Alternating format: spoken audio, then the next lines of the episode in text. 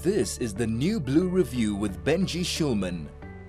Now, I'm happy to say that we have our regular and uh, enthusiastic Commentosaurus uh, on the line, Rob Hutchinson from Dear South Africa. Rob, how are you doing?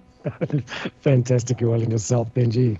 I'm doing very, very well, Rob. Now, before we get into the, the very, very important uh, uh, question of the electricity regulation amendment bill, which I'm sure everyone is very interested in, especially because NERSA is putting up our electricity prices.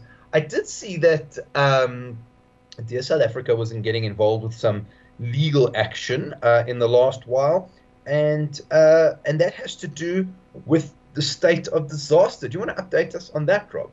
Yeah, so we've um, filed legal action uh, along with a, another organisation, Af- AfriForum. We're co-applicant in in that case. Uh, to end the state of disaster. We don't see that there's any uh, legitimate reason to continue with it, and therefore it should be it should be lifted along with the uh, regulations that are housed under underneath that that act. It's been going for for far too long now.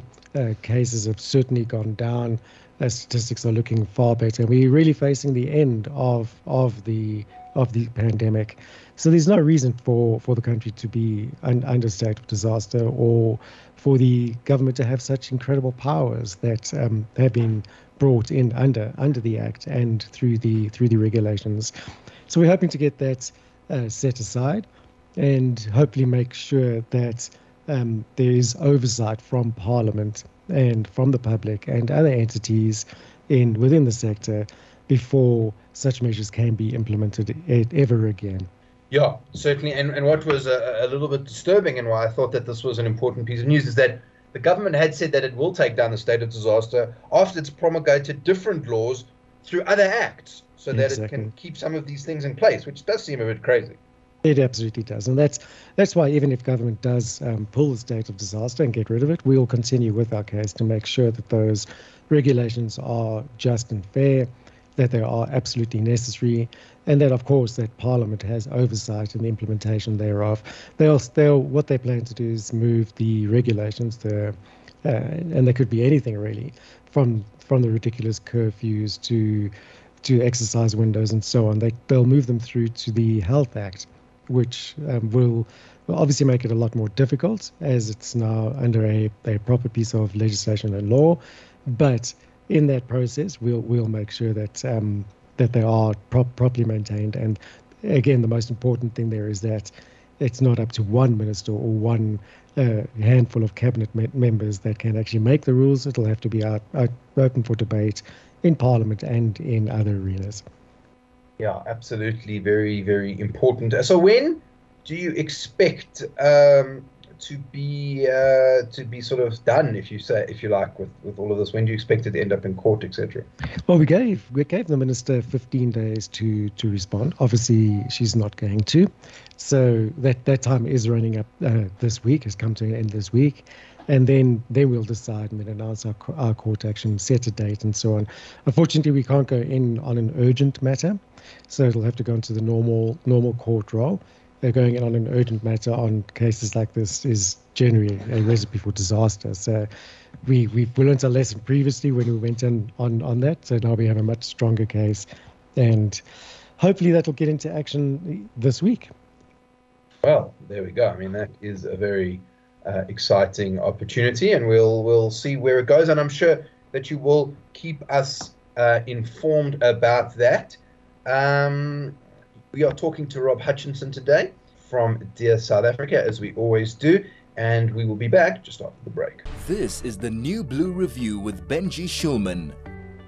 101.9 Chai FM. I'm Benji Schulman. This is the New Blue Review. On the line, we have Rob Hutchinson talking to us from Dear South Africa. Now, Rob, uh, there is an electricity amendment bill coming up and uh, I'm kind of interested in what's uh, going on because, of course, we did have this uh, thing where uh, President several state of the nations ago said that he wanted to break up Eskom. Is this sort of moving in the right direction ish, maybe a little bit?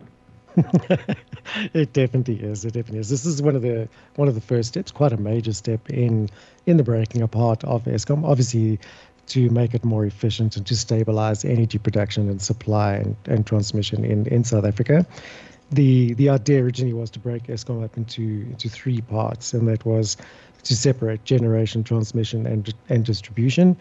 And this new uh, electricity regulation amendment bill seeks to actually address that. So what they're planning to do is they're planning to establish a transmission system operator or or TSO, which will be a new a new entity uh, owned and managed by by Eskom Holdings, and that will allow uh, transmission and allow independent power producers to uh, connect to the grid to sell and to transact with uh, by supplying electricity and, and claiming money for for that. So it's a good. I think it's a good step. It's a definitely a welcome step. It's um, some have been critical o- over the, the move, calling it a privatization of, of the energy sector. And in a way, yes, it is. And I think Eskom has realized that, you know, the government monopoly um, is is not such a good thing, especially when you have a failing entity such as as themselves.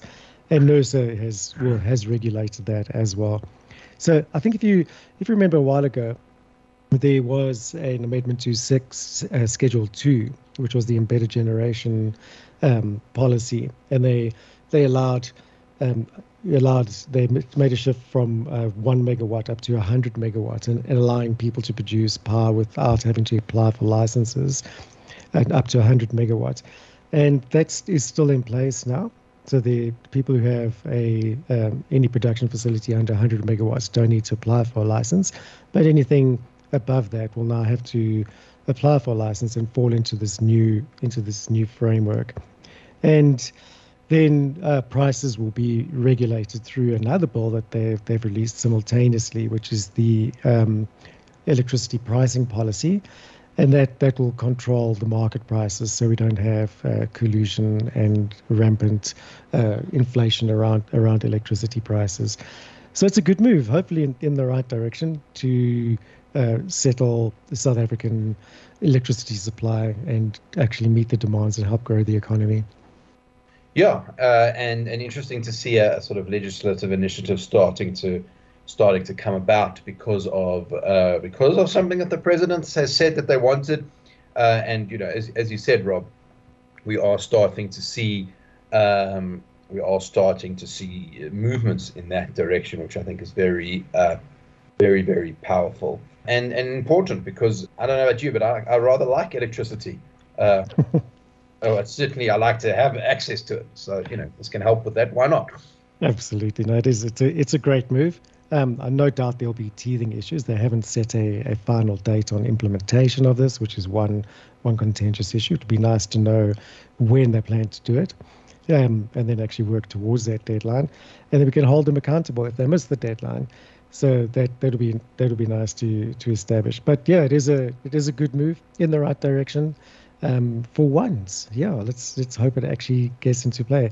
So they've opened it up for for public comment, obviously seeking input from uh, certain players and uh, other institutions, and asking people to provide uh, different ideas or or criticize where they fall short and so on, and then hopefully develop a great great policy which can be rolled out in in no time. Well, there you go. So if you want to have a, your comment on the electricity issue or uh, a number of others, you can go along as you always do to the Dear South Africa website and uh, just pop a comment um, with your morning breakfast, and you can do your bit for democracy. Rob, thank you so much for joining us. Uh, we'll chat to you again next week. Absolutely, and thank you so much, Benji. Have a wonderful week further. Yeah, that is uh, Rob Hutchinson. Brings us to the end of the show for today. Thank you so much to the team who helps put the show together. We have a, a newbie on this particular show, Makudu, who's in for Craig, and he's been doing some good work. So thanks to you. Thank you to Vusi, who is on the sound, to Mashadi, who does the production, and to you, dear listener, who joins us every single week. And do join us again next week on the New Blue Review.